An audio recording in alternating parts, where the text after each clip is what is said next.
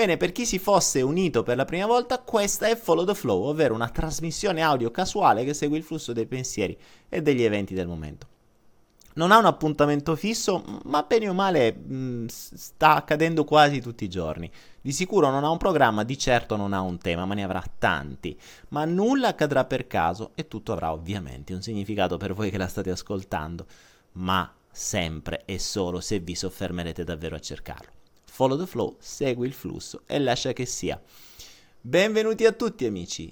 Prima dicevo il... Um, l'utopia e la, la, la, buffonata che ci viene raccontata della libertà di parola. Innanzitutto la libertà di parola in Italia credo siamo, siamo al pari del, del Burundi, insomma, roba, siamo all'ottantesimo posto.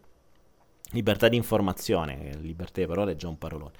Ed è simpatico perché voi forse non lo sapete, ma mh, noi usiamo questi strumenti, perché questi strumenti come sono Facebook e YouTube per noi sono fondamentali, perché riusciamo a a trasmettere questa voce, video, pensieri, immagini davvero a un numero che di persona non arriveremo mai a raggiungere. Però è anche vero che questi strumenti non sono degli, dei veri e propri strumenti, ma sono dei sensori.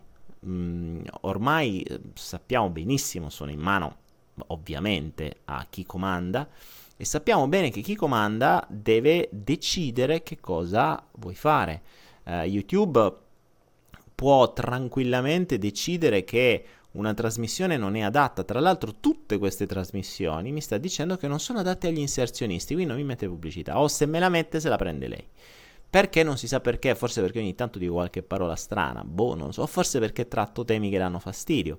E non è un caso, mh, tutti i vari temi che danno eh, che danno fastidio in genere vengono, non vengono spenti perché magari non, non, non violano le regole di YouTube, ma vengono, viene bloccata la monetizzazione. Per cui chi vive, ad esempio, ho amici che sono dei, ad esempio c'è BioBlue, Uh, c'è Claudio Messora che è un grande, è solo che i suoi temi vengono com- costantemente bannati perché, perché dà fastidio. Facebook uh, mi blocca perché mi dice, eh, stai mettendo una musica, cavolo, pago migliaia di euro per avere le licenze di video e musica di qualunque cosa metto, mi devi venire a rompere le scatole, mi dai tre secondi per cliccare e dichiarare che io ho la musica pagata oppure no, mamma mia, vabbè. Ok, va bene. Detto questo, mi sono un attimo sfogato con con questi strumenti di distrazione di massa, ma che eh, bisogna ammettere, eh, noi viviamo ormai con YouTube, viviamo con Facebook, viviamo nel senso che sono i nostri mezzi di trasmissione. Senza Facebook non staremmo qui a chiacchierare, eh, senza YouTube non avremo mai mezzi del genere. Quindi ben venga e facciamo questo scambio d'amorosi sensi, tu mi, mi, mi mi censuri e io cerco di, di, stare all'interno delle regole della censura. Dopotutto, una cosa che ho sempre detto a tutti, e questo è il primo insegnamento di questa serata, ne voglio approfittare perché come al solito nulla accade per caso. Facebook mi ha bloccato per determinate regole, ebbene questo è il primo insegnamento, questo è il primo evento di Follow the Flow di questa sera, ovvero c'è una cosa che io dico sempre a tutti, e questo eh, se la gente iniziasse a capirlo inizierebbe a vivere veramente meglio. Quello che dico a tutti è, nel momento in cui decidi di giocare a un gioco, impara le regole e rispettale. Se no, non giocarci. Scegli di vivere in Italia, rispettane le regole. Se no, vai via dall'Italia. Non puoi giocare a un gioco cercando di fare il furbo a quel gioco. Se stiamo giocando a dama, io e te, non mi puoi, appena mi giro, muovere una pedina in, um, eh, in verticale invece che in diagonale, perché le regole dicono che devi giocare muovendo le pedine in diagonale. Basta, punto. Quindi, se non vuoi rispettare le regole, non giocare a dama. Nessuno ti obbliga di giocare a dama, ok? Quindi, se vuoi fare l'imprenditore, per esempio, rispetta le regole. Non puoi star lì a dire sì, io faccio l'imprenditore, però adesso aspetta, mi invento sta cosa, faccio un'associazione, non pago le tasse, mi invento questa, faccio un'altra fattura. Cioè, tutti quegli impicci. L'italiano eh, poi è famoso per la furbizia. Furbizia che in alcuni casi mm, se, se, la vediamo sotto il punto di vista dell'inventiva, mi va bene. il, il napoletano che è in noi, l'inven- l'inventore per eccellenza, quello dovrebbe sempre star fuori, ma l'inventore in bene, non l'inventore in furbizia, cioè non l'inventore che si deve inventare qualcosa per inculare al prossimo. Adesso poi per questa cosa ho detto in cuore al prossimo YouTube non, non, mi mette la monetizzazione. Ehm, ma un'inventiva per fare qualcosa per te e per il prossimo. Questo sarebbe già un ottimo modo migliore di sfruttare l'inventiva invece che per la furbizia. E sarebbe ben più, eh, ben più positivo per l'intero mondo se facessimo questo. Quindi, regola numero uno e insegnamento numero uno di oggi è se scegli di giocare a un gioco, gioca quel gioco. Quando ad esempio create una coppia, che è già una follia creare una coppia, ma vabbè, a me se non concesso che vogliate giocare al gioco di fare la coppia, o al gioco della coppia felice, che è già un gioco molto più difficile, giocare, giocare alla coppia è più facile, il gioco della coppia è già abbastanza semplice, una sorta di gioco in scatola, no? Il gioco della coppia felice è già un gioco molto più difficile. Il gioco della coppia ha delle regole, voi le dichiarate prima e le rispettate. Non, mi, non, andate a dire io sarò una persona fedele e poi fate i cazzi vostri senza dire niente al partner, perché avete scelto delle regole. Quelle regole vanno rispettate, ma per un semplice motivo, ragazzi. Voi, ricord- voi dimenticate una cosa, che ciò a cui vibrate attira il mondo circostante è il concetto dei diapason. Noi siamo fondamentalmente dei diapason. Sapete cosa sono i diapason? Quelle forchette che vibrano a determinata frequenza. Ebbene, il diapason vibra a una sola frequenza. Quindi ci sono i diapason per ogni singola frequenza. Se voi prendete un diapason a 430 Hz, quel diapason quando lo battete, ting, vibrerà semplicemente sempre a quella sol- a, solo a quella frequenza. Se avete 10 diapason diversi, potete vibrarli tutti, nessuno entrerà in risonanza tra di loro, ma se l'undicesimo diapason avrà la stessa frequenza di uno degli altri 10, quando batterete, quindi quando suonerete il diapason della stessa frequenza del suo gemello, questo comincerà a vibrare senza che voi lo toccate, semplicemente perché entrerà in risonanza. Cosa vuol dire questo? Questa è la cosiddetta legge di attrazione, non è né più nemmeno che la legge di risonanza che esiste in, in natura da sempre. Tra l'altro, attenzione, si chiama legge. Legge vuol dire che funziona pure se voi non ci credete. È come il concetto della legge di gravità. Se voi, lo dicevo l'altra volta, se fate cascare un oggetto, che voi ci crediate o no, quell'oggetto casca. Cioè voi prendete il telefono, lo lasciate andare a terra, cascherà. Che voi ci crediate o no che la legge di gravità esiste o meno, non gliene frega niente a una legge che voi ci crediate. Funziona, punto. Così come funziona la legge di risonanza. Quindi ciò vuol dire che voi che siete degli emetti, de, dei fondamentalmente siete un aggregato di vibrazioni e quindi vibrate in quanto tale, se la vostra vibrazione di fondo è voglio fare il furbo e inculare il prossimo, attenzione, voglio fare il furbo, il furbo vuol dire omettere delle cose, vuol dire non dirle, vuol dire non essere chiaro, vuol dire non essere coerente, vuol dire eh, dire bugie, poi qualcuno dice ah, ma ci sono le bugie bianche, le bugie sono bugie. Ora che tu le dici perché hai paura di non essere accettato, perché hai paura di essere lasciato, perché hai paura di essere andato a fanculo, perché hai paura di essere menato, perché hai paura di essere di perdere il lavoro, perché hai sempre qualche paura. Ah, sono sempre bugie so. Ma non mi venite a dire bugie a fin di bene. Mm, le bugie a fin di bene vi mandano in una vibrazione di bugie. Ok? Quindi immaginate se per un attimo tutto il mondo circostante fosse creato, cioè fosse formato da persone che a voi dicono bugie a fin di bene. Vi piacerebbe vivere in un mondo così? È strano perché ci state vivendo. Cioè, se voi vibrate a quella vibrazione, voi attirerete esattamente quelle persone lì. Se voi ehm, vibrate alla vibrazione della scorrettezza, voi attirerete persone scorrette con voi. Se voi cercate di fregare un euro al barista, non ve lamentate se poi la banca ve ne frega 100.000. Non è un concetto di valore, è un concetto di vibrazione. Attenzione, non è un occhio per occhio, dente per dente, è un concetto di vibrazione. Quindi voi attirerete ciò che è più simile alla vostra vibrazione di, so- di, di fondo. Punto. That's all. Easy. Rosanna di Fraia, ieri volevo dirti che io e mio marito siamo insieme da 31 anni, 4 di convivenza, 27 di matrimonio, siamo 62 e 55 anni di età. Rosanna, fantastico, siete felici, o meglio, siete sereni assieme? Siete un miracolo. Siete davvero un, eh, una rarità.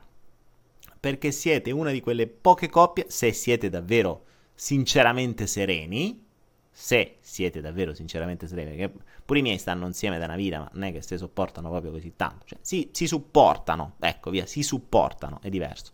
Ma dall'essere sereni, vivere in pace, seguire la stessa strada, fare tutto con amore, eh, avere ancora dei sogni in comune, insomma, è, è già molto più difficile. Eh, però, insomma, è, è, una, è una gran cosa già se ci siete riusciti. Bravi. Bene, abbiamo iniziato questo flusso. Vediamo un po' dove ci porta. Adesso tocca a voi, ragazzi.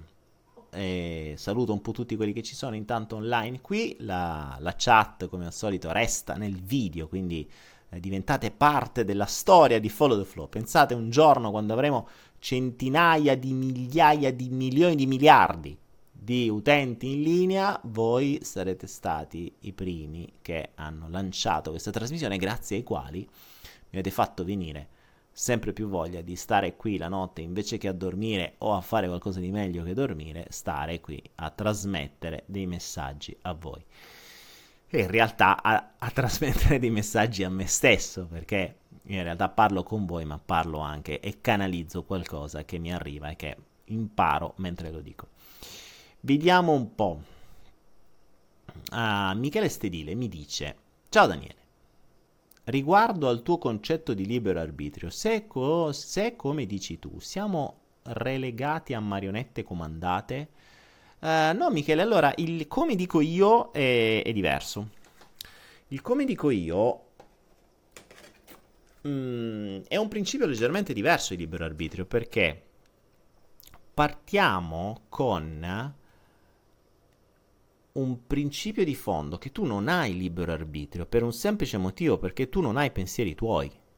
Perché se vai in fondo, in fondo, in fondo, in fondo, in fondo a ogni pensiero, a ogni scelta, a ogni azione, troverai sempre una motivazione di cui spesso e volentieri non hai una fonte. La frase magica che va sempre, o meglio, la domanda magica che ti fa comprendere questo è come fai a saperlo. La domanda come fai a saperlo ti permette di andare indietro nel tempo a cercare di capire perché fai un'azione. C'è la la, la famosa storiella del trainer che va a casa dell'allieva e, e questa allieva gli fa, eh, mangiano a cena e questa allieva gli presenta la, la, bistecca con i due angoli tagliati. I due angoli tagliati tagliati nel piatto, quindi c'è la bistecca, il pezzo grande con due angoli tagliati. Allora il trainer gli dice scusa ma perché fai la bistecca con gli angoli tagliati? E la ragazza dice eh perché mia madre me l'ha sempre fatta così. La madre era lì. Quindi, signora, mi scusi, ma perché lei quando fa la bistecca gli taglia gli angoli? E la mamma risponde, perché a, sua, a mia volta mia madre faceva così, quindi la nonna della ragazza faceva così. Anche il trainer gli chiede, ma mi scusi, sua madre è ancora in vita? Sì, certo, me la può chiamare al telefono per cortesia. Chiama la nonna della ragazza iniziale, chiede, signora, mi scusi, mi leva una curiosità, ma perché quando cucina la bistecca gli taglia gli angoli. E la vecchietta gli dice, eh beh, perché c'ho la padella piccola. perché c'ho la padella piccola, la signora tagliava gli angoli alla bistecca per farcela stare. La figlia continuava a replicare un comportamento senza mai chiedersi perché la mamma lo faceva. E la nipote continuava a replicare un comportamento senza chiedersi perché la mamma a sua volta lo faceva. Questo è quello che accade costantemente. La maggior parte di voi crea e fa azioni, comportamenti e pensieri senza sapere da dove arrivano. E nella maggior parte dei casi non, ha, non lo sapeva neanche chi ve li ha generati.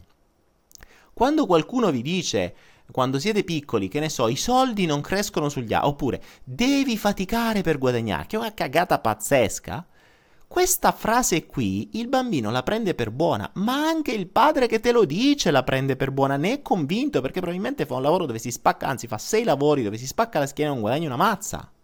Perché? Perché ha generato una vita per confermare probabilmente la frase del suo padre, quindi del nonno, che gli diceva i soldi non crescono sugli alberi, devi, fati- devi sudare per guadagnare. Eh, madonna. E quindi se si va indietro nel tempo non si sa esattamente dove sono nate le credenze o tutte queste basi, a meno che tu non ti cominci a fare questa domanda. Come diavolo fai a saperlo?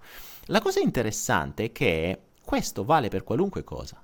Cioè, neanche la scelta di quello che comprate al supermercato è fatto con il libero arbitrio, perché se voi andate a scovare in fondo la motivazione reale per cui scegliete un dentifricio invece che un altro, ci sarà sempre qualcosa che avete sentito, che avete visto o di cui vi hanno convinto, che vi ha mosso alla scelta. Ok? Ne potremmo fare mille di esempi. Per questo ti dico il libero arbitrio non esiste, perché la maggior parte dei pensieri e delle azioni sono condizionate da qualcos'altro. Qualcos'altro che non è basato sulla tua esperienza, attenzione. Il libero arbitrio noi lo acquisiamo, e qui torniamo a qualcosa che ho detto qualche giorno fa sui piani di conoscenza. Il libero arbitrio noi cominciamo ad acquisirlo quando facciamo la nostra esperienza. Quindi io prendo la Mm, la frase, la credenza, la, l'azione, l'abitudine che mi ha passato mio genitore, eh, la chiesa, il sistema, il, il, nonno, quello che sia, che fino ad oggi per me era buona e magari non, lo, mm, non me ne accorgevo neanche, ma la rimettevo in atto costantemente. Quando comincio a fare la mia esperienza su questo, a quel punto ho qualcosa di nuovo e ho una scelta. Non ho più una abitudine inconscia di cui non so neanche la fonte. Quindi, che vuol dire? Che nel momento in cui io devo cucinare una bistecca, mo adesso verranno tutti i vegetariani, e bistecche, non cucino e bistecche, era per usare la metafora di prima. Se no la prossima volta per i vegetariani dico che cucino il cetriolo, ok? E, e tagliavo gli angoli del cetriolo. Cucino, bollisco il cetriolo. Ecco, così userò la nuova metafora per i, per i vegetariani, se no poi si, accaniscono i vegetariani, fanno un casino. E, ehm, nel momento in cui io dovrò cucinare la bistecca nella padella o bollire il cetriolo nella pentola, se ho una sola pentola o una sola padella piccola, sarò tagliare, sarà, sarò obbligato a tagliare gli angoli. Ma nel momento in cui io imparo che nel mondo esistono 10 tipi di padelle diverse, 10 tipi di bollitori diversi o, o di pentole diverse con grandezze diverse, io userò quella della grandezza giusta per tenere il cetriolo intero e la bistecca intera. Così che a chi piace il cetriolo intero non avrà gli angoli tagliati. E vi posso garantire che c'è un sacco di gente a cui piace il cetriolo intero, così come piace la bistecca intera e non con gli angoli tagliati. Stiamo scadendo, ma va bene così perché se no, se non sorridiamo, diventiamo troppo seri. Quindi, capito come funziona il discorso del libero arbitrio? Non ne abbiamo, a meno che non cominciate a fare le vostre benedette esperienze e poi lì avrete la scelta. Non avrete mai il libero arbitrio, però avrete la scelta. Quando avete la scelta, almeno potete scegliere su qualcosa di più. Attenzione, non è libero arbitrio, è, è scelta. Cioè, è una scelta fra due cose, o fra tre cose, o fra quattro cose. Non è esattamente libero arbitrio, è un libero arbitrio limitato a quelle cose che sapete, tra quelle che vanno detto e quelle che avete fatto la vostra esperienza, e che è già meglio rispetto a fare cose senza neanche sapere perché. Parlavo di libero arbitrio, ok. Michele, che ne pensi di come i grandi e le banche stanno attaccando le criptomonete? È un loro gioco come sempre per acquistare poi loro loro stesso prezzo inferiore o vogliono eliminare per poterci naturalmente continuare a controllarci meglio? Allora, Michele...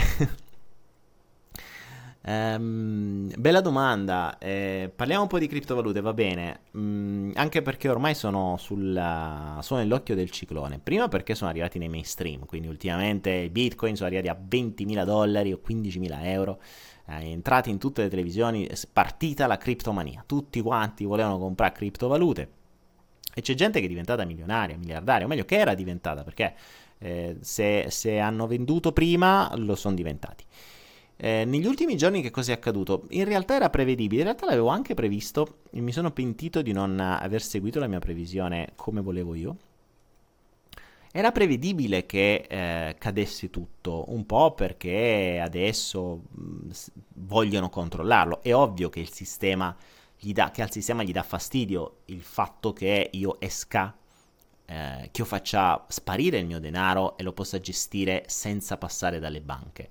Adesso stanno cercando di legalizzare tutto perché vogliono che tu paghi le tasse sulle cripto, giustamente. Ma mi, mi, mi può anche star bene pagare le tasse sulle cripto, ma non mi puoi bloccare il fatto, o meglio, non puoi cercare di voler controllare qualunque mia mossa, che in realtà è quello che fanno. Quindi con le criptovalute si è creato questo sistema di decentralizzazione che è poi il futuro, che permette in realtà di, mh, uno, non avere una, una logica centralizzata in mano a una sola banca, anche perché se poi chiude la banca, so cazzi, come abbiamo già visto sia in America che in Italia. Due, eh, io posso gestirmela anche senza la banca, tra l'altro a costi molto più bassi e con una velocità immediata. Quindi la decentralizzazione, le criptovalute danno dei vantaggi immensi. È chiaro che dà fastidio a chi controlla. Quindi mh, mm, stanno cercando di bloccare tutte le vie di ingresso e tutte le vie d'uscita in maniera tale che eh, la cosa si possa controllare. In realtà adesso siamo in fase di panic selling, per cui la gente sta vendendo di tutto di più e siamo probabilmente in uno dei momenti migliori per comprare. Io ho già comprato tutto, per cui sto, aspettando che risalgano. Bisogna soltanto aspettare. Nei momenti di panic selling è il momento migliore davvero ed è, dove si possono fare i soldi veri. Però ne devi avere tanti a disposizione perché potresti rischiare di perderne ancora come sta accadendo perché qualunque momento compri adesso hai comprato troppo presto però poi quando rimbalzerà sarà, sarà divertente ci vorrà un po' adesso perché consideriamo che nell'ultima settimana forse ha perso due terzi del proprio valore eh, però ricordate sempre una cosa questo accade anche nei mercati finanziari quando il mercato scende, scendono tutte le azioni, a prescindere dalla bontà dell'azienda. E questa è l'assurdità dei mercati. Per cui dietro ogni azione nei mercati finanziari e dietro ogni criptovaluta all'interno dei mercati delle cripto ci sono delle aziende, dei progetti, delle, delle persone, dei team. Per cui mh, il mercato scende tutti vendono, ma la qualità dell'azienda non è che cambia.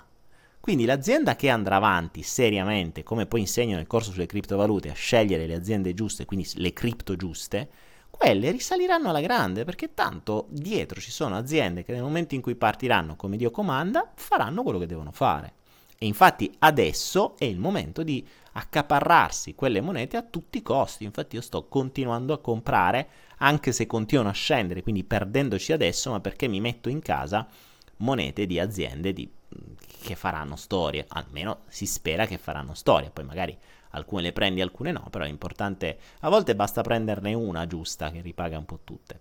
Andiamo avanti, se non sapete cosa sono le criptovalute, ci sono i vari corsi su Anaera che lo spiegano e vi posso garantire che è il momento di imparare, soprattutto questo, perché adesso siamo nel momento in cui il treno sta tornando indietro a prendere chi si è perso il, il primo passaggio, anzi forse stiamo scendendo ancora più in giù di prima, quindi adesso davvero è il momento di investire, ma investire sempre con la giusta logica, cioè seguendo le regole della piramide finanziaria, investendo solo quello che siete disposti a perdere in non più del 10% del vostro patrimonio, eccetera, eccetera, eccetera, come spiego sia nel corso di mentalità finanziaria, quello gratuito, sia su quello sulle, sulle cripto per chi vuole approfondire.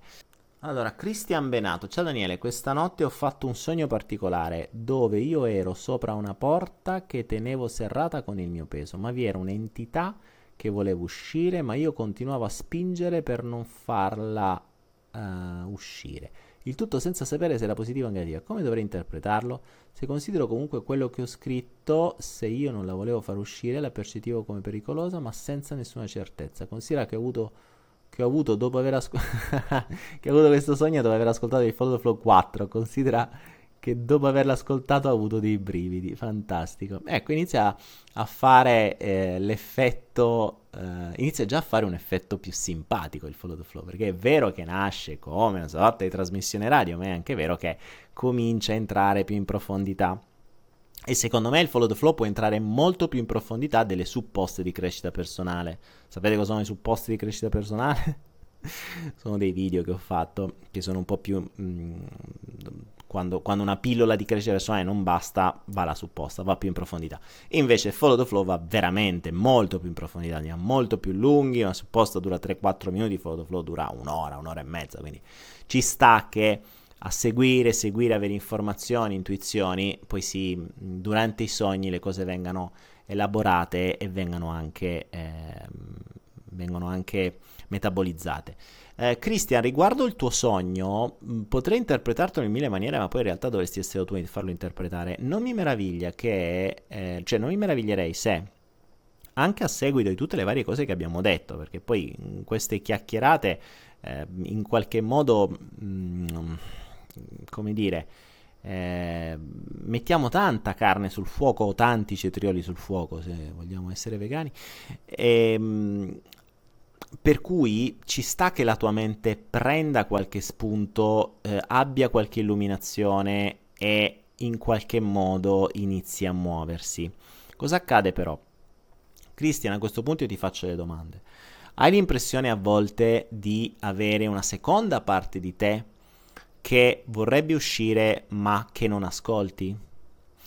hai eh, a volte un'impressione che ci sia una parte di te che se uscisse ti costringerebbe a doverti prendere la responsabilità di fare delle azioni che tu per adesso non vuoi fare perché dovresti uscire troppo dalla tua zona di comfort? Parliamone. Vai, Christian, dammi un feedback su questo nel frattempo. Allora, Natasha, ieri eh, mi dicevi, buonasera, visto che ieri abbiamo parlato di come si può essere sereni tu mi hai detto di chiedermi cosa mi ostacola e non posso, uh, cosa, insomma, cosa ti ostacola dall'essere serena adesso e la risposta è semplicemente io. Brava, esatto. Natasha, perfetto, tu mi concludi, uh, mi, mi, continui quello che stavamo dicendo. La, um, dicendo con, con Christian eh, sei tu la più grossa fonte di danno, ovvero l'altra parte di te. Ognuno di noi mh, mm, ha più personalità, ha più maschere fondamentalmente.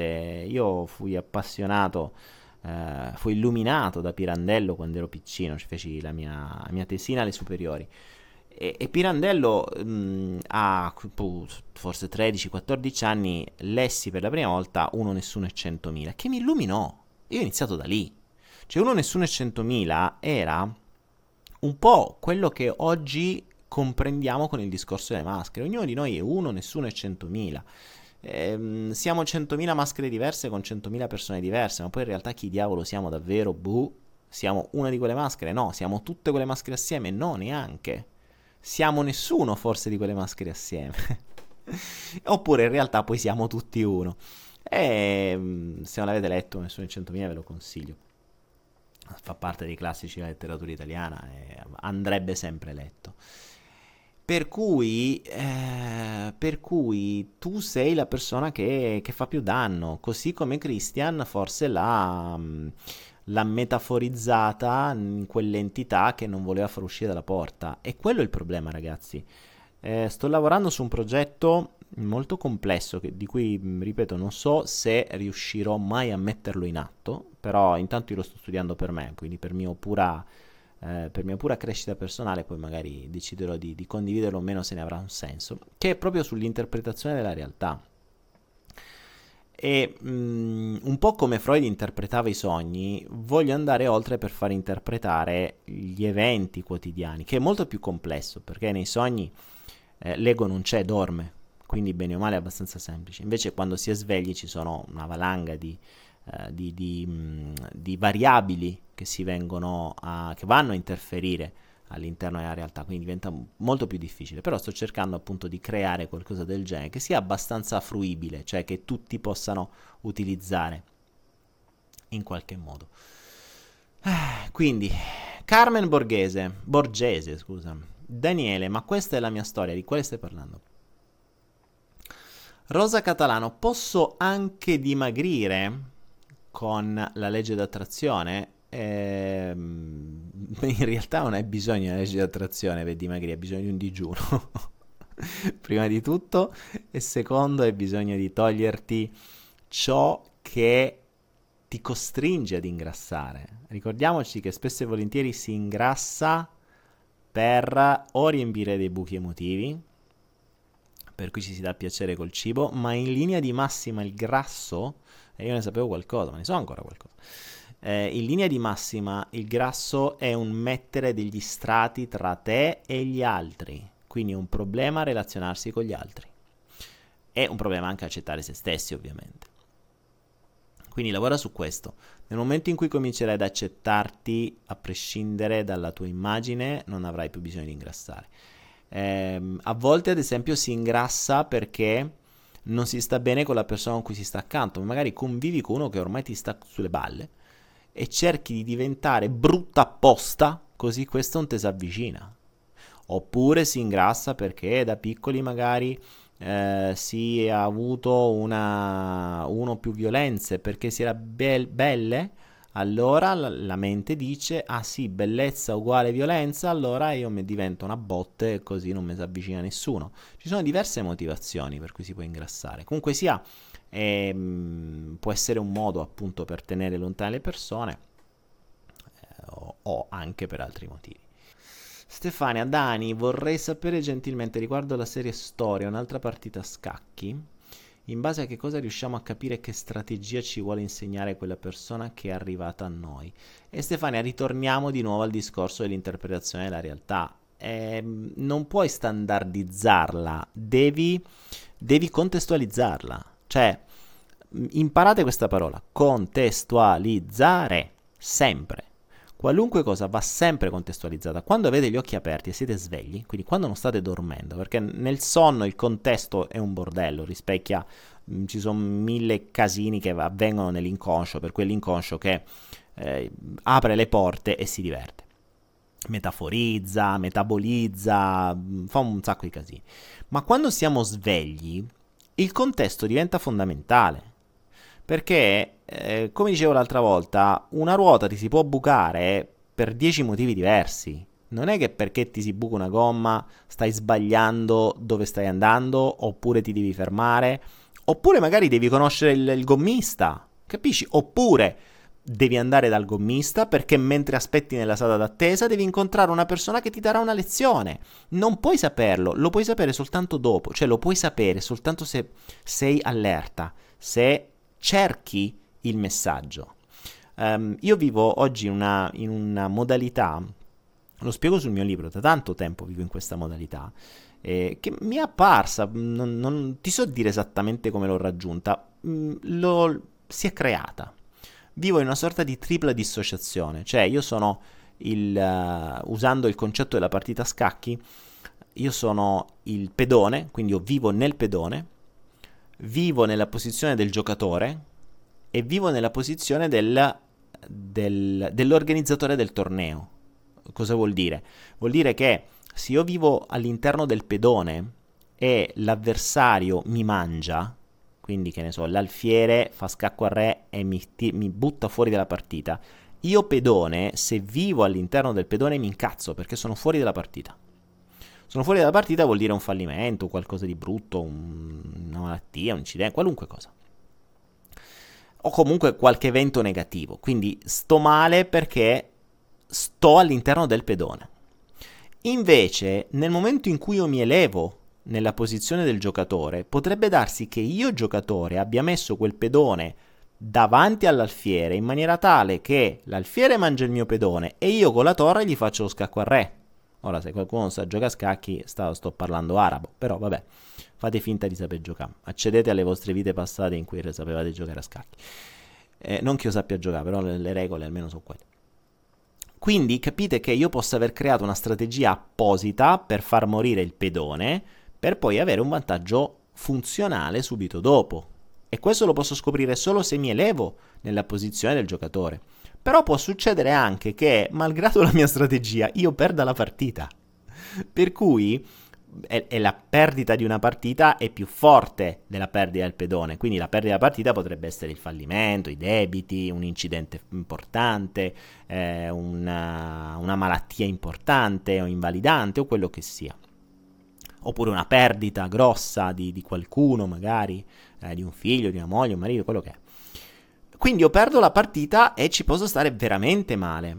E in quel caso ti elevi alla alla terza dissociazione, che è quella del, eh, io lo chiamo l'organizzatore del torneo, che potrebbe essere l'universo. Nella fase dell'organizzatore del torneo, cioè se sono io quello che organizzo le partite e quindi mh, vedo tutti questi giocatori giocare, a me che vincano o perdano non me ne frega niente, basta che giochino. Nella versione dell'organizzatore del torneo a me interessa solo che facciano esperienza. Ecco la versione ultima. Quindi quando mh, vedi le cose da un punto di vista più elevato, attenzione, non sto parlando di livelli, qui sto parlando proprio di altezza, cioè eye, no? l'occhio dell'aquila. L'occhio dell'aquila vede le cose da molto più in alto e quando vedi le cose dall'alto vedi il puzzle completo. È lo stesso principio del puzzle, eh?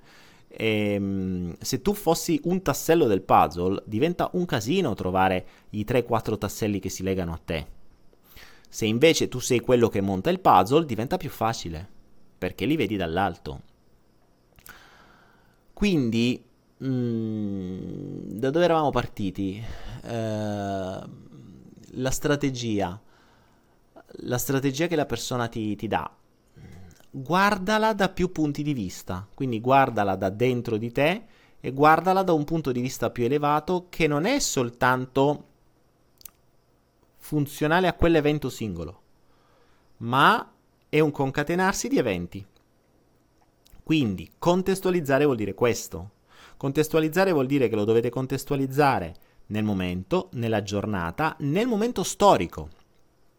Ciò vuol dire nel vostro periodo storico puntualmente, e questa vi posso garantire, se voi fate una domanda del genere scoprirete sempre un altarino e in genere la persona la illuminate, se voi chiedete a una persona che ha una malattia cronica e gli chiedete quando si è generata per la prima volta, quando è nata, e tornerà indietro nel tempo e dirà ah perché quando avevo oh, 12 anni qua e là. Ok, che cosa accadeva in quel periodo? Fate questa domanda. Che cosa accadeva in quel periodo? Eri felice? Stavi bene? Eri sereno? Vi garantisco che ci sarà sempre qualche evento, quindi con questa domanda voi lo porterete a guardare qualcosa di diverso rispetto a quello che era la malattia e a contestualizzarla in un evento, in un momento più grande. Troverà quasi sempre la fonte.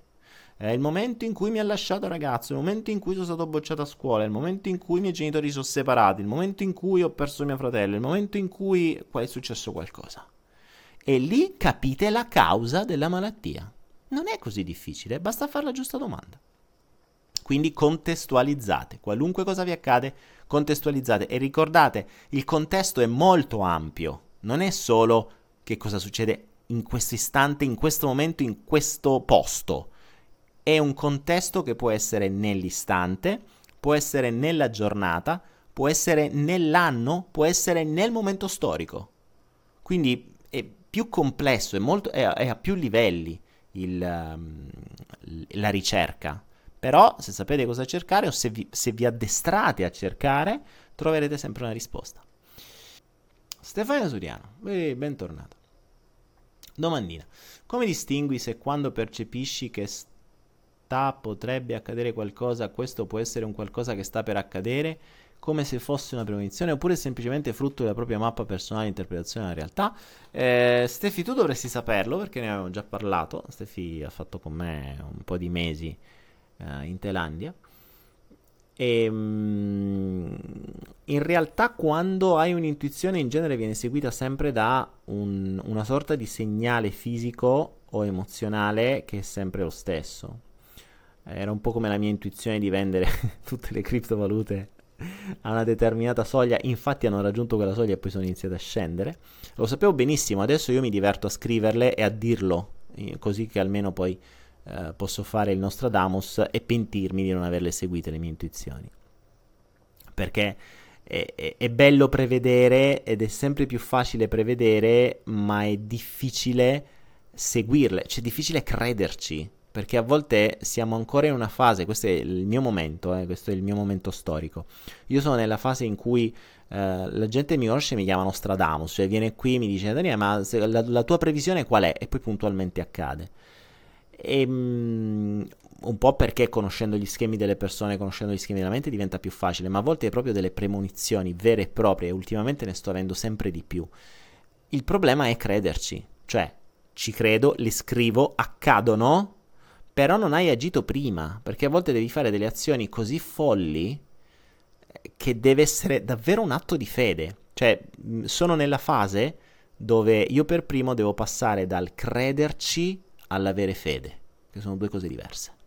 Siamo proprio, pa- facciamo un passaggio di grado importante. L'avere fede è proprio fede cieca, eh, ma la, la, fede cieca su quello che arriva a te, non su quello che ti dice qualcun altro. Cioè, non sto parlando del, eh, di chi è quello che canalizza il santo, la Madonna o, o l'angelo di turno. È quello che canalizzo io, che arriva a me. Quindi devo avere fede in me stesso. Quindi passiamo dal credere in se stessi all'avere fede in se stessi. E questo, eh, tra l'altro, questo concetto mi è appena arrivato, me lo segno perché è un concetto importante. È per questo che amo Follow the Flow. Mi sto rendendo conto che per rispondere alle vostre domande devo entrare in un flusso io che dà delle risposte a me per primo. E, e quindi adesso io ho capito, eh, ed è fantastico questo, e vi ringrazio, ringrazio te, Ste, per, uh, per avermi portato a questo livello di comprensione. Io adesso so quello che devo fare. Cioè so di trovarmi nel punto di passaggio, quindi su quel ponte che passa dal credere in me stesso all'avere fede in me stesso. Infatti credere in me stesso è, è, è facile, ormai ci credo, ma avere fede è davvero un'altra cosa, vuol dire davvero essere sicuro, ass- cioè neanche essere sicuro, è così, punto. La fede è così, non devi stare lì a valutare. Invece c'è la mia mente razionale che ancora valuta l'intuizione e, e, e, fa casini come al solito. E nel momento in cui valuta l'intuizione, perde del tempo, magari perde il momento giusto, perde l'attimo giusto, si fa mille paranoie e rientra nello schema dell'ego. Quindi questa è bella, mm, segnatevela perché è il secondo grande insegnamento di oggi. Eh, dopo essere arrivati al credere in se stessi, il livello successivo per quanto mi riguarda è l'avere fede in se stessi. Daniele, quali sono le radici dell'ansia somatizzata? Che vuol dire ansia somatizzata? Io sono ignorante, ragazzi. Allora, uno, ricordate che voi avete di fronte, mm, cioè che, che io sono un ignorante. Ciò vuol dire che se mi cominciate a parlare con termini medici non ne capisco una mazza. Non mi parlare di ansia somatizzata, dimmi che provi, dimmi qual è Dimmi che senti, che provi e che succede, che è molto più facile. Io ragiono con la mente tua, non con quella dei medici che hanno studiato delle cose insegnate da università, pagate dalle case farmaceutiche, ok? Perché se mi dici ansia somatizzata, mh, mm, non mi dici niente, mi devi dire che provi, è diverso. Cristian, oh, ma hai risposto, hai centrato la questione. In questo momento sono bloccato perché vorrei fare azione, ma mi sento bloccato, sono terrorizzato perché mi trovo in una situazione dove sono se- dove sono sereno, zona comfort, ma ho stimoli esterni che vorrebbero che io facessi azione che vorrei fare. Ma so che mi cambierebbero talmente la mia situazione sapendo che al momento comunque non accetto la mia situazione perché sto facendo soffrire persone a me vicine e questo comunque mi turba ma mi passa velocemente. Sono molto egoista per questo motivo, Premetto che i segnali sono molti, nulla accade per caso, mi sento terrorizzato a fare questo. Beh, vabbè, Cristian, appunto, ti ho detto, il sogno è abbastanza palese, eh? non è che sono un mago. Capite? Non è difficile quando capisci gli schemi di elementi mh, mm, capire quello che mi dite. E uno più uno fa due. Eh, non è che sono mago o sono sciamano, um, l'hai detto tu, hai detto tu quello che hai sognato. C'è un'entità che non sai se è buona o cattiva che vuole uscire e io sto evitando di farla uscire. Più chiaro di così, te lo sei dato da sola la risposta. Ecco, Mara. Abbiamo la prima risposta. Ciao Daniele, ho contestualizzato la mia malattia cronica, risale alla morte di mio padre e adesso, eh, adesso lavora sulla morte di tuo padre e soprattutto lascia andare tuo padre, così lascia andare pure la malattia magari. Capite questo? Vedete come non è, non è difficile. Non è difficile. Se contestualizzate una malattia, una cronicità, un qualunque cosa, troverete sempre una fonte. Ovviamente, attenzione, il contesto può essere di uno o due anni, eh? Cioè, ecco perché è molto più semplice farlo nel futuro, cioè avanti nel tempo, piuttosto che nell'immediato, perché nel futuro, cioè quindi adesso, fatto per magari una cosa di 10-15 anni fa, diventa molto più facile beccare l'evento importante. Se fossimo, mm, cioè se si facesse immediatamente, questo ci saremmo, eh, ci saremmo, ci saremmo risparmiati un sacco di rotture di scatole. Marco, farai altri seminari in Egitto? Boh, chi lo sa. Eh, ne farò sempre meno di live, vi dico la verità, ragazzi. Eh, so che è brutta sta cosa, ma mm, finché non accade qualcosa nel flusso che mi riporti a fare di live, dei live parlo proprio di dal vivo, non credo ne farò per adesso sto cambiando molto determinate visioni proprio anche grazie a tutto il flusso e a tutte le informazioni che mi arrivano, non da fuori, eh, che mi arrivano da dentro. E quindi sto cambiando molte cose eh, della mia visione, mh, soprattutto anche della mente umana e non umana, cioè umana, animale e tutto il resto. Quindi Mm, vedremo, vedremo se avrà senso farne. Poi magari ci andiamo a fare qualche viaggio assieme, andiamo a cazzare là, però ecco, è più facile che andiamo a fare quello, ma dove non mi chiedete di fare coaching o di fare formazione, perché è un altro discorso. Possiamo fare questi, ecco, questi flussi qua mi sta bene, ma non, difficilmente farò coaching o cose del genere, assolutamente. Ehm, quindi vedremo. Allora, Massimiliano Frattari, ah, stasera ci, ci, iniziamo a giocare sulle malattie, eh, questo sarebbe un bel flusso, eh, cominciamo a sparare le malattie, eh, faccio Jodorowsky 2. Massimiliano Frattari, a me si attappa sempre la natrice destra, attappa è voce del verbo attappare, giusto? In metamedicina dice che è carenza di amore, appena ce l'ho mi chiedo chi credo che non ami. No, Massimiliano, io te, te ne offro un'altra di um, divisione. Dunque, te si tappa sempre la narice destra. Quello che invece ti chiedo è che cos'è che ti puzza? Uh, quale odore ti dà fastidio tanto da tapparti il naso? Ragazzi, quando è che ci si tappa il naso? Quando c'è qualcosa che puzza. Ok? Quando la puzza è talmente forte che è, è così intensa e dà fastidio, mi devo tappare il naso per evitare di sentirla. Quindi, Massimiliano, ti si tappa una narice. Quindi c'è qualcosa da quella parte, poi potremo vedere se la parte destra, sinistra, cervello, potremo fare tutto un sacco di, di, di, di fisime mentali. Però è, cos'è che puzza così tanto che c'hai sotto al naso? Che è sta puzza di monnezza che c'hai? Di chi è sta monnezza? monnezza o quello che sia, o merda potrebbe essere. Eh? Ah, Veronica, finalmente ti becco live. Mi sono imbattuto in uno dei tuoi video per caso. per caso. Un anno fa e da lì mi si è aperto un mondo nuovo. Grazie mille per questo che fai. Continua a condividere con noi. Uh, e grazie per voler rendere il mondo un posto migliore solo con te. Grazie Veronica. Grazie. Condividiamo. Portiamo. Sarebbe carino ehm, far arrivare questa trasmissione veramente in prima serata, cioè far, far spegnere alla gente la televisione e farli stare qui con noi. Più saremmo, più sarebbe divertente. Eh, però vediamo che bene o male siamo fissi lì. 100 persone fisse ci sono sempre. Cioè, questo limite a 100 dovrebbero essere 10.000. Però abbiamo appena iniziato, ovviamente. Quindi più condividerete voi, più ne parlerete, più eh, ci divertiremo a stare online. Adam la risposta. Ecco, bravi, quando qualcuno sa di qualche video che ho fatto che può dare risposte pubblicate, bravi, bravi, bravi. Ecco, questo è il bello di questi video, che si crea un gruppo anche, perché non è soltanto io parlo con voi, voi parlate con me, ma è stiamo tutti assieme. E tra di voi si, vi conoscete, eh, vi scambiate informazioni, bravi, questo è anche l'altro motivo per cui facciamo Follow the Flow, per cui si crea un gruppo un po' più unito e soprattutto che si inizia a scambiare informazioni. Lara Bellotti, pancreatite, poca autostima. Lara, non mi dire eh, l- l- quello che dice metamedicina sulla pancreatite, dimmi tu che provi. Dimmi qual è il sintomo, dimmi qual è il dolore, dimmi qual è il fastidio. Che provi? Perché sì, ok, la, tutto ciò che è pancreas e scarsa autostima, il non essere voluti ci sta, ci può stare, la, la logica ci sta, però andiamo oltre. Massimo Frattari, Daniele, ti prego, mi ripeti la risposta sulla narice destra appena me la stavi dando. Mi ha scattato il video e non l'ho sentita. Questa è fantastica, ragazzi. Questo è il concetto di follow the flow. Se qualcosa non ti permette di sentire la puzza, qualcosa non ti permette di sentire neanche l'audio. ti stai tappando, non vuoi sentire, non vuoi odorare, non vuoi vedere, non vuoi... te stai a fermare da solo. Massimiliano, capiscilo, questo è un evento classico da flusso. Quando ti salta qualcosa, guarda caso il video ti salta proprio quando rispondo a te, proprio quando ti chiedo cosa non vuoi sentire.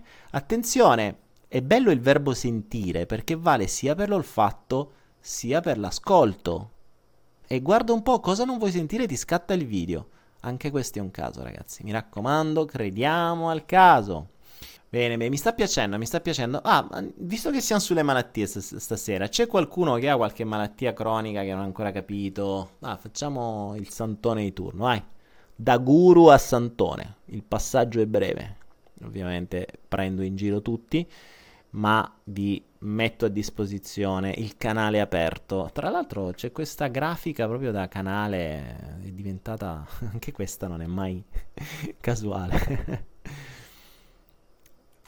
Uh, Francesca, 100 forse è un mio limite. Sai che me lo sono chiesto? Mm, e in realtà no, perché ho fatto live con pff, un quarto di persone, per cui non è certo un mio limite. no, no, no, non, non, credo proprio, anche perché insomma, veramente abbiamo fatto live con centinaia o migliaia di persone, quindi no problem. Eh, però è una domanda che mi sono fatta. Infatti mi sono detto come mai si aggira sempre su 100, 104. In realtà è un concetto di visibilità. E, mh, questo tipo di format è un format atipico, cioè è proprio l'anti-marketing per eccellenza. Se volessimo seguire il marketing dovremmo seguire le regole di uh, di, di, marketer, cioè pillole brevi, 3-4 minuti, tutti i giorni, testo di un certo tipo, eh, eccetera. Eh, figurati, cioè io qui faccio un video dove non c'è la faccia, dove c'è una cosa stile Windows 95 che dura un'ora e mezza, cioè due coglioni quanto una casa. Eh, sinceramente, in più in live, per cui non sai neanche di quello che si parlerà, non sai neanche se ti interesserà. Cioè, vuoi mettere, potresti perdere un sacco di tempo a sentire le cose che magari non ti interessano. Chi lo sa? Quindi è veramente l'anti-marketing per eccellenza. Eh, sarebbe molto più utile se lo volessi fare mh, mm, in maniera diversa che ogni singola domanda diventasse un mini video che andasse a finire su YouTube e su Facebook. Allora farebbe il delirio, ma non ce n'ho, cazzo voglio, detto tra noi. Quindi questa è la trasmissione. Diventa come una radio fondamentalmente. La radio, quando sentite parlare qualcuno in qualche radio, parlano per due o tre ore e buonanotte. Sì, è vero che so più musica e pubblicità, però in realtà parlano due o tre minuti, poi fanno cinque di musica e dieci di pubblicità. Per cui eh, deve entrare in quest'ottica, è come, una, è come appunto una trasmissione radio. Marco Ciapparelli, anche a te si tappa il naso ma a causa di croste che non guariscono mai. Eccole là croste che non guariscono mai è già diverso dal naso che ti si tappa. C'hai delle ferite ancora aperte che non guariscono da un po' di tempo? Marco Ciapparelli? Fatti questa domanda e dammi questa risposta. Mm, conosci la sensibilità chimica multipla? No, Martina, non mi dite sti termini, ditemi quello che provate. Uh, ecco, quello mi, tapp- mi si tappa il naso a causa di croste che non guariscono, mi piace. Non, non mi dite, ho la crosticite nauseante. Che cazzo, non lo so. Cioè, solo i termini di medicina non li conosco, ok? Devo ancora farmi l'accademia di medicina che sta su era. cioè, i corsi di medicina non li ho ancora seguiti. Ancora, Teresa, non mi dire che c'hai la colite ulceriosa, dimmi che cosa che danno ti fa, che problema ti dà, ok? E questo è quello che voglio sapere. Perché la colite ulcerosa ti potrei dire, vatti a vedere su medicina che cos'è la colite, vatti a vedere che sono le ulcere, eccetera. Ma mi devi dire, um, sto cambiando la modalità, sto comprendendo cose nuove. La metamedicina arriva con delle basi, ma possiamo andare molto più in fondo e arrivare davvero alla causa se sento parlare te, non il medico che te l'ha raccontata. Marco Ferrante, applicare la PNL ai bambini pensi possa aiutarli? Madonna, ai bambini dovrebbe essere insegnata. Prima qualcuno mi aveva chiesto com- hai, come, come, o quando hai scoperto la tua missione. Ehm, lo ricordo perfettamente e lo racconto in uno dei... in alcuni corsi l'ho raccontato. Eh, ero in un corso di... Mm, stavo seguendo, era il periodo in cui stavo seguendo i corsi, eh, avevo conosciuto la PNL e volevo seguire qualunque cosa, ero affamato di informazioni e stavo seguendo un corso di realizzazione degli obiettivi, di raggiungimento degli obiettivi, dove si fece questo, mm, si fece la rottura della tavoletta, la prova speciale finale. Ricordo perfettamente quello che scrissi su quella tavoletta e, mm, e quella tavoletta divenne la mia missione. Eh, io in quel periodo ero, ero finalmente cambiato, cioè ero passato dallo sfigato pazzesco che non si accettava, non si voleva, non, si, non, non, non, riusciva a parlare, non riusciva a rapportarsi con la gente, aveva vergogna di tutto, eh, a una persona che, cavolo, cominciava ad avere successo, cominciava a parlare, parlare in pubblico, parlare con le persone, eh, ad avere delle relazioni. Io ho avuto relazioni, forse la prima, la prima ragazza con cui sono stato sono stati forse a 20 anni, potete immaginare, poi ho dovuto recuperare, ho recuperato pure troppo. Eh, però mh, immaginate fino a 20 anni, io ero quello che eh, vendeva, 6-7 anni già vendevo, a 12 anni giravo l'Italia con, i, con il mio banchetto uh, stand che, dove vendevo car- cartoline, francobolli, monete, queste robe qua. Io vendevo, non avevo tempo per le altre cagate. In realtà mi coprivo dietro questa scusa che non avevo tempo perché dovevo pensare al business. Ah, questo ti parlo di 10, 11, 12 anni. Eh Ehm, a 11 anni ho partecipato alla fiera come standista. Uh, quindi avevo, avevo, il mio stand a 12 metri in fiera di Foggia, avevo 12 anni, cioè l'ho pagato io, mille, era un milione e due, non ricordo male.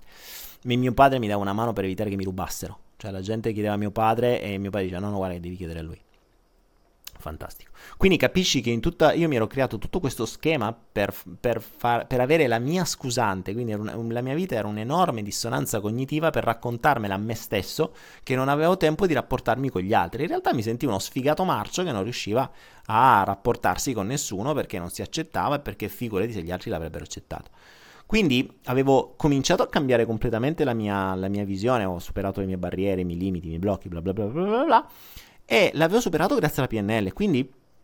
Ma non era tanto il concetto di PNL, era se ce l'ho fatta io ce la può fare chiunque. Era questo il principio. Quindi mio, la mia missione divenne devo in qualche modo far sì che la maggior parte delle persone o che quanta più gente possibile possa avere gli strumenti gratuiti, cioè devono poterlo fare da soli, non devono pagare come avevo pagato io migliaia e migliaia e migliaia di euro o di milioni a suo, a suo tempo di lire per poter studiare quelle cose. Dovevano averlo ovunque, gratis. E così è stato. Questa missione io ce l'ho dal 1995. No, 96. 95-96, più o meno lì. E, ehm, e, sta lì, sta lì stampata su un cartoncino all'interno del mio portafoglio da sempre. Da sempre. Infatti mi fanno impazzire eh, quando le persone fanno i corsi sulle missioni, le cose. La missione non è una roba fumosa, ragazzi. Ognuno di voi dovrebbe scrivere su un cartoncino in una sola frase di due, tre righe la propria vera missione, che non è una roba fumosa. Voglio la pace nel mondo dove tutti gli uomini sono sereni e vivono eh, tranquilli e beati. Voglio che ne... cioè, ragazzi, chiari, precisi. Mm, il, um, il, la missione deve essere com- comprensibile dalla tua mente, se no non so dove cazzo ti deve portare. Io non posso dire... È come se io andassi a fare la spesa dicendo, vabbè, vado a fare la spesa, che devo comprare? Boh. Eh, devo andare al supermercato. Cioè, che, che, che devi comprare? Ah, boh, vado al supermercato. Cazzo vai al supermercato? Cosa chiedo? Dove vai? Il supermercato è ovunque. Se non hai una missione ben definita, se non sai esattamente che, se non hai la lista della spesa, tu vai al supermercato e comprerai un carrello di minchiate. Nella maggior parte di case che non ti serviranno. E magari l'unica cosa che realmente ti serviva, torni a casa e te la sei dimenticata. Questa è la missione. Se non sai esattamente quello che devi comprare, se non sai esattamente quello che devi raggiungere, non raggiungerai mai. Io ho una missione ben definita dal 95 e tutto tutto quello che è accaduto negli anni successivi è accaduto per farmi arrivare dove sono arrivato adesso e dove dovrò arrivare. Che sono stati tutti tasselli funzionali a quella missione, compresi i fallimenti, perché se no non ci sarei mai arrivato. E sono fallito quando Quando ho fatto il casino con l'azienda, con le aziende, c'erano 5, 6, mi ricordo manco quante ne avevo, ehm, è successo quello perché mi ero allontanato completamente dalla mia missione, perché il mio ego era diventato, si era, come, come dicevo in qualche video, si era ringarzullito e, e, mi ero dimenticato totalmente ciò che volevo davvero fare. Ormai ero nella mania dell'ego, soldi, donne, droghe, di tutto di più mi ero vissuto. Quindi, e lì ovviamente ho preso la creva per dire, oh basta, cioè tu devi fare altro, che cazzo stai a fare? Ritorna sulla buona strada, dai. E così poi è stato. Massimiliano, c'è una mia amica che è fissata con la vendetta perché gli uomini la tradiscono e la fanno soffrire all'artrite e si fa di cortisone. La vendetta causa l'artrite. Ma guarda, la vendetta causa tanti di quei danni. In realtà, allora, l'artrite, eh, anche in questo caso, chiedile che sintomi ha, chiedile che cosa le succede, cosa non le permette di fare l'artrite. Ah, ricordate anche questo, le malattie sono sempre la soluzione. Questo forse lo dimenticate. La malattia non è un problema, è una soluzione. Voi dovete scoprire la soluzione a cosa? Ok? Perché se mi serve una soluzione eh, per farmi per avere i figli tutti vicini, io mi becco un bel tumore e mi arrivano tutti vicini. Ovviamente è una soluzione che io non riesco a trovare in modi normali. Ok? Ho, ne ho viste talmente tante di queste storie che mm, cioè ve lo do proprio per assoluta certezza. La malattia è una soluzione. Una soluzione, l'unica soluzione che riuscite a trovare l'inconscio a un problema che voi non avete voluto risolvere in altre maniere perché non avete avuto o il coraggio o la, la forza o avete avuto paura a non fare quella, quelle azioni. Uh, Massimiliano, quello che diceva prima, che aveva sognato il fatto del, di non aprire quella porta e che si trovi in una condizione in cui dovrebbe fare delle azioni, fa attenzione perché se vai avanti un passaggio successivo potrebbe essere un bel sintomo, una bella malattia. Perché se non ti muovi tu, l'inconscio troverà la soluzione per te, che potrebbe essere una malattia, potrebbe essere una perdita, potrebbe essere un debito, potrebbe essere un incidente, potrebbero essere mille maniere. L'inconscio trova sempre la soluzione per voi, ricordatevelo, quindi se voi non la volete trovare, fidatevi che qualcuno dentro di voi ci pensa sempre e fidatevi che quando ci pensa lui so cazzi, ve lo garantisco. Per cui preferisco trovarmela io fare i cambiamenti io, alzare il culo e prepararmi per bene piuttosto che farlo fare a lui perché quando lo fa in genere è abbastanza devastante. Ah, Mara, grazie Daniele per la tua risposta, ma come lascio andare mio padre? Mara, da quanto tempo è morto? Ragazzi, eh, innanzitutto iniziate a imparare che la morte è un passaggio, quindi mh, tenerlo con te non ti serve, a meno che non lo usi come scusa, Mara. Attenzione. E qui andiamo in, in, quello che ti ho appena detto. La malattia è nata con la morte di tuo padre, ok, ma a cosa ti serve adesso? A cosa è funzionale? Perché l'altra domanda che dovresti fare alla persona è quante volte usi la malattia per non prenderti responsabilità, per non fare quello che dovresti fare, per avere una scusa, per non dire quello che non vorresti dire? Perché se la malattia spesso e volentieri viene usata, come spesso e volentieri viene usata, non guarirete mai. Lo garantisco. A meno che non trovate delle soluzioni per fare quello che fa la malattia al posto della malattia. Semplice. Eh, Elena, cosa ne pensi dei vaccini? Sono un ottimo modo per ammalare. Sono un ottimo modo per creare dei, dei, dei consumatori a vita. Eh, e bisogna crearli da piccoli, no? Fa parte del concetto delle rendite automatiche, funziona così. Il cliente prima lo fai diventare una rendita, meglio stai. Se lo ammali da piccolo è la cosa migliore. Così già da piccolo diventa un consumatore ammalato, stressato, consumatore di, di medicinali, eccetera. Rosaria, Ciao Daniele, ti conosco da un po' di tempo, non ti seguo assiduamente, ma sia ieri sera che stamattina che stasera mi stai tenendo incollate le cuffie alle orecchie mentre ho cenato, sparecchiato e fatto i piatti senza riuscire a spegnere il collegamento. Non so perché. Come hai detto tu, non so di cosa parlerai, ma mi interessa sentire. Bene, Rosaria, grazie. Vedi, abbiamo un ascoltatore in più. Infatti siamo 116, ragazzi, abbiamo superato il limite dei 100. Grande. Liuben, come posso lasciare andare la disperazione per la situazione in cui mi trovo? Per favore dammi un consiglio. Che, che situazione in cui ti trovi? Perché ti devi disperare? Non disperarti, agisci e basta, lascia andare, cambia. Cioè, chi ti impedisce di cambiare? Giuseppe, ciao Daniele, ti stimo davvero, mi stai guidando da un anno, mi piacerebbe sapere se tu fossi in Italia il 4 marzo, per, per che partito politico voteresti? Ma io non so manco che cos'è, eh, che succede il 4 marzo, ma è, che, che devi votare? non lo so, non seguo l'Italia, mm, non seguo assolutamente l'Italia, per cui non, io non, non, ho, non, ho, non ho la tessera elettorale da, da sempre, per cui Uh, lo so che non è giusto, ma tanto è irrilevante. Qualunque cosa votate, nel momento in cui comprendi come funziona il gioco, mh, mm, i, i, politici sono delle marionette, è irrilevante. Se vuoi veramente fare qualcosa dovresti farla in un'altra maniera, non votando. Ma quello che si dovrebbe fare dovrebbero essere azioni coordinate, azioni coordinate di almeno centinaia di migliaia di persone. Ma non sto parlando di una rivoluzione, cioè azioni coordinate banalissime eh, chiudere un conto in banca, spostare un conto, fare una spesa in una determinata maniera, solo che lo dovrebbero fare tutti coordinati assieme. Tutti no, basterebbe un milione di persone, cioè mm, noi siamo 57 in Italia, sì 57 in Italia, basterebbe un milione di persone, ma è un'utopia, perché l'unica maniera per mettere tanta gente tutti assieme nello stesso posto è la vittoria del, de, dell'Italia ai campionati mondiali, punto.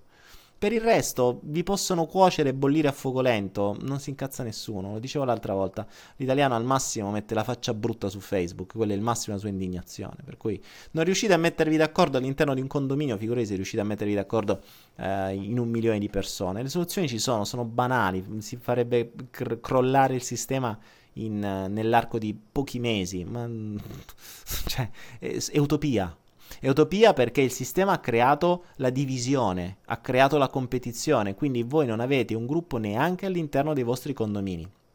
Figuriamoci se riuscite a creare gruppo con la strada, con la città, con l'intera Italia. Ma figuriamoci. Quindi, via. Martina, no, non faccio più seminari. Mm, dicevo prima. Gabriele Ceccarelli, emorroidi sanguinanti. Aia, che male. E ehm, stai buttando il sangue, Gabriele. Stai buttando il sangue dalla parte peggiore. Eh, c'hai diverse cose che devi lasciare andare. Ma mh, mm, direi quant'è, quando è che fanno male le emorroidi sanguinanti? Quando c'hai qualcosa dentro che non riesce a uscire ed è qualcosa che è talmente tanto grosso e duro e stratificato da chissà quanto tempo che fatica a uscire e che più ti sforzi e più ti fa male. Ricordate che la mente gioca con le metafore. Gioca con le metafore. Daniele, mi sto cagando addosso. Come faccio ad agire se non c'ho una lira? Eh, mica devi avere una lira per, agire. Devi agire, punto. le azioni non prevedono. Sai, sì, vabbè, il denaro ce l'hai meglio, però se devi farla una cosa ti, è il concetto di fidarsi di affidarsi se sei sulla tua strada e ti affidi le cose arriveranno se non ti arrivano alzi il culo e trovi le soluzioni Lara, ecco, mi è arrivata la risposta grazie alla domanda di un'altra persona. Brava Lara, questo è il bello di Follow the Flow. Arriva, le risposte arrivano dal flusso. Vi rendete conto come il flusso inizia a essere, ehm, a essere globale? Cioè, entr- state entrando anche voi nel flusso, non ci sono solo io. Ci siete anche voi, le risposte arrivano dagli altri, una domanda vi dà un'illuminazione, una risposta a uno vi dà una risposta all'altro. Questo è il bello, questa è la figata. Francesca, salta almeno un giorno, altrimenti riesco mai a vedere quello che ho comprato su Anaera. Dai, che sto online per un'ora e mi finché ne avete 23 ancora per studiare. Eleonora, tuo marito è morto di tumore. Tumore dove? No, no, attenzione, non ho detto di andarsene. Eh, però si va via anche quando non c'è più speranza di... quando la mente si rende conto, quando la tua parte profonda si rende conto che sei proprio decoccio, eh, per cui non lo vuoi risolvere in nessuna maniera. Cristian, vediamo se ci ha dato le risposte. Siamo in due ad avere lo stesso problema delle emorroidi e questo inizia a preoccuparmi, riferito sempre al mio sogno assurdo. Ah, ah Cristian, peggio ancora. Morroidi sanguinanti condivise. Ale. Daniele, sento di non avere più niente in sospeso. Ho chiarito con i miei genitori e con tutti quelli che mi stanno vicini. Se non, coscien- se non sono cosciente di ciò che devo chiarire, come faccio? Marco, lascia perdere quelli che stanno vicini. Parliamo di te stesso, perché ce l'hai dentro di te, non ce l'hai fuori di te diffidente con le persone che inizio a conoscere e disponibile con gli, sci- con gli sconosciuti. Cosa ho che non va? Uh, Desiree, diffidente con le persone che inizio a conoscere e disponibile con gli sconosciuti.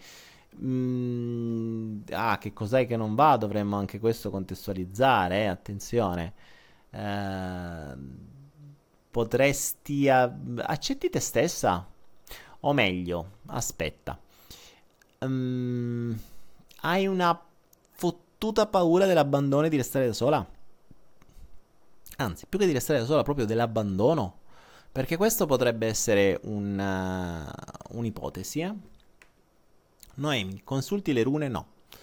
Non consulto... Mh, mm, allora, le rune le conosco, cioè le conosco.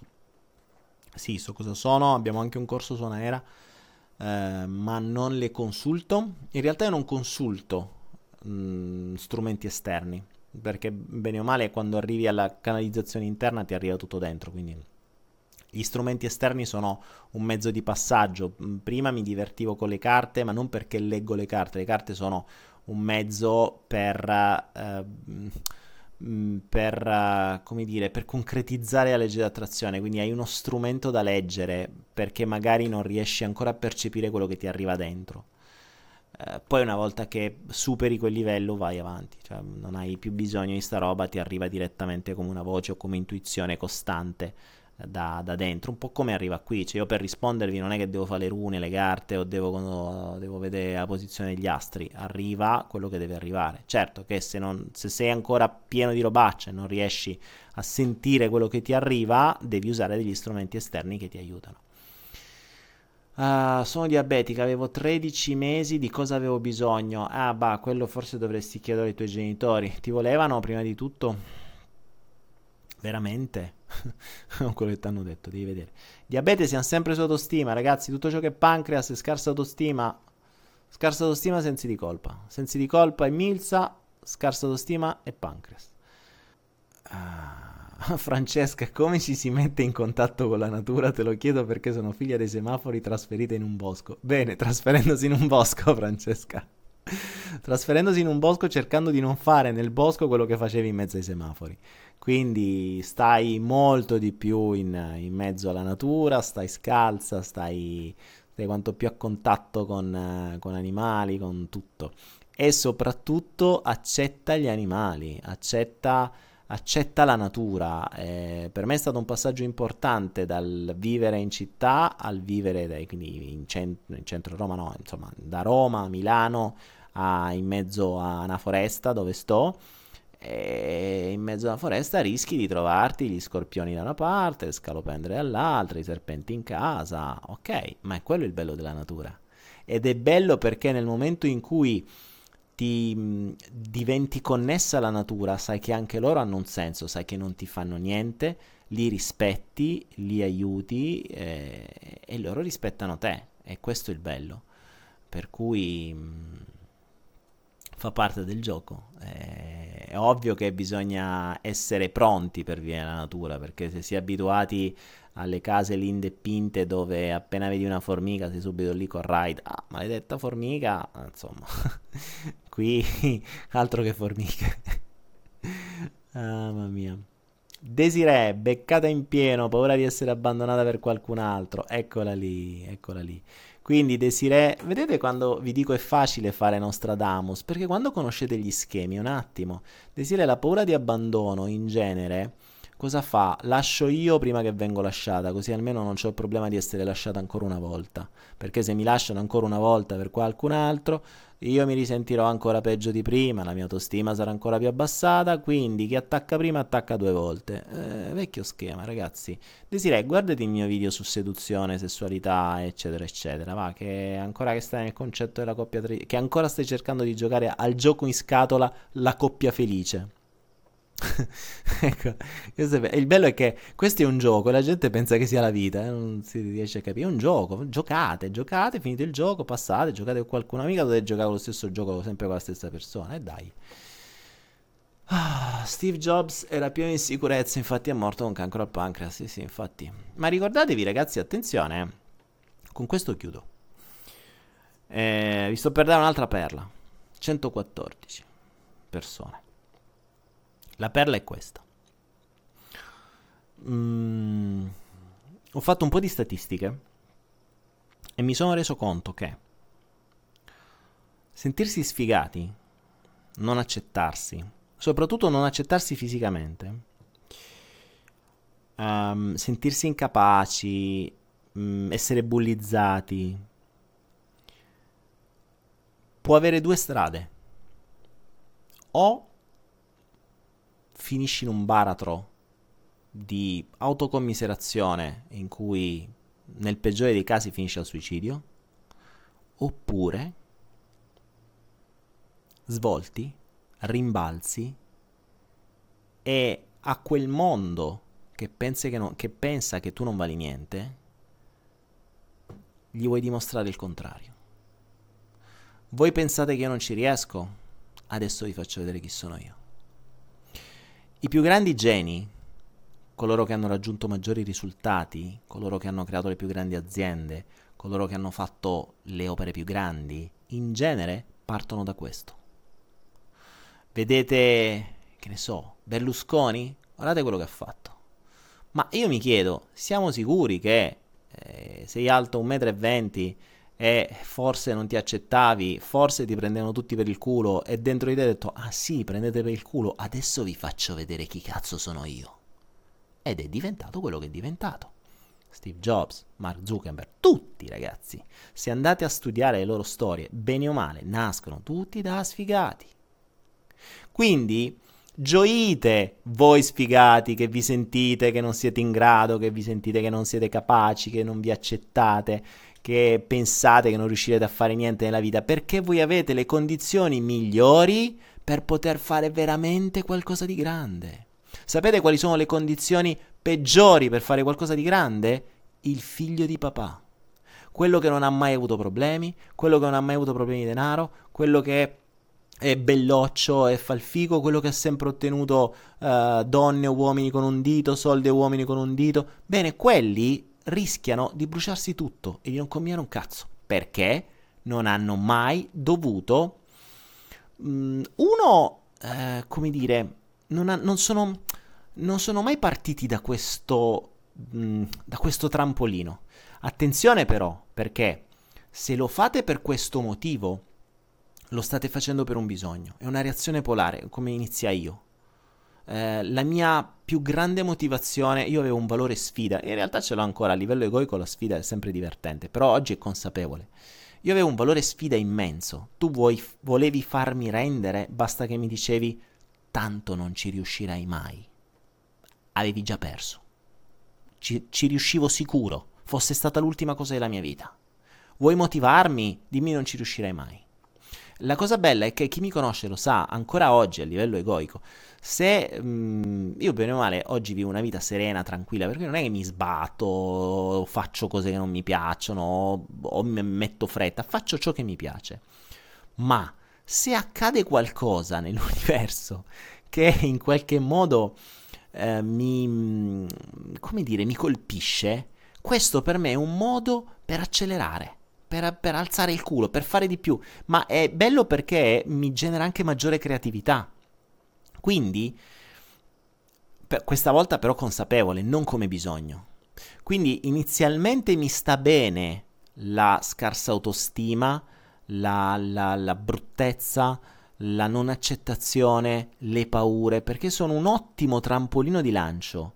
Ma nel momento in cui vi lanciate, quindi quando siete in aria, lanciati da questo trampolino enorme, è lì che dovete cambiare e far sì che quel trampolino non sia solo un bisogno, ma diventa, o meglio, che, che si elimini il bisogno e che quel trampolino diventi vostra, il vostro motore. Ok?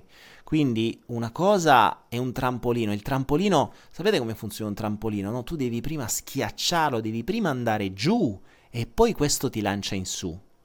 Ed è quello che spesso accade quando ci si sente sfigati. Diverso invece un motore. Il motore non ha bisogno di andare giù, il motore si accende e parte.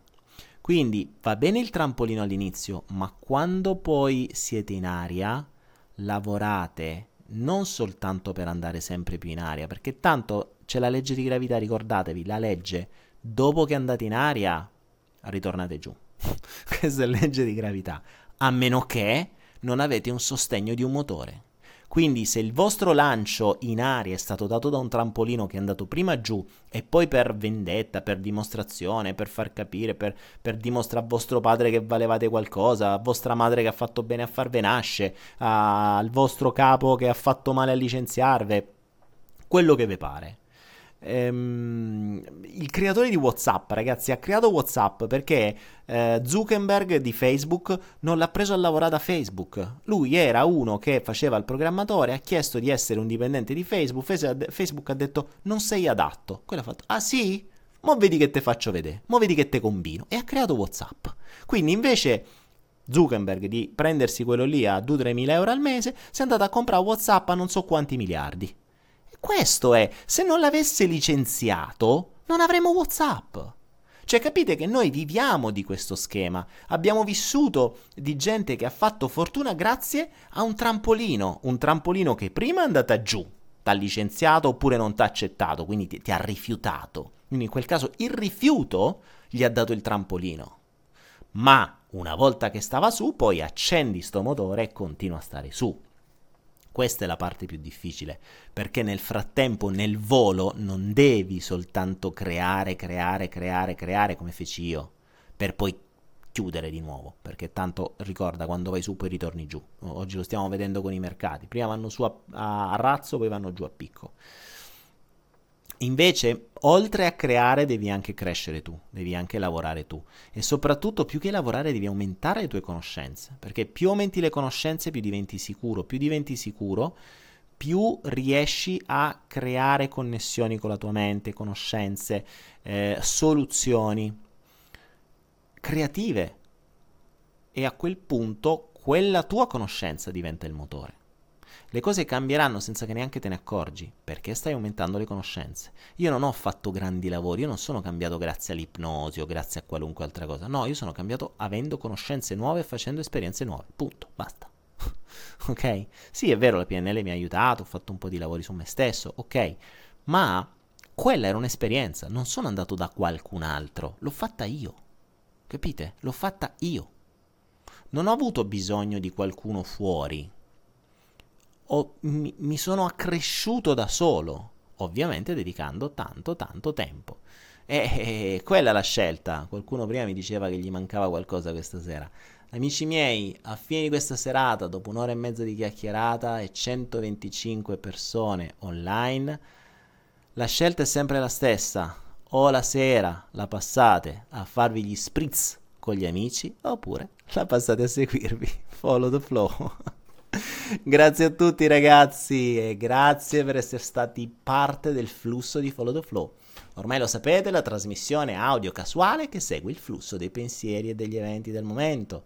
Non ha un appuntamento fisso, ma forse questa regola la cambio. Non ha un programma, non ha un tema, ma nulla accadrà per caso e tutto avrà un significato per voi che la state ascoltando, come ormai lo state comprendendo sempre di più sempre e solo, ovviamente, se vi soffermerete davvero a cercarlo. Follow the flow, segui il flusso e lascia che sia. Grazie a tutti ragazzi, buona serata.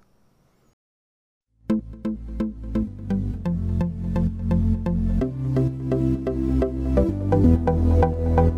you.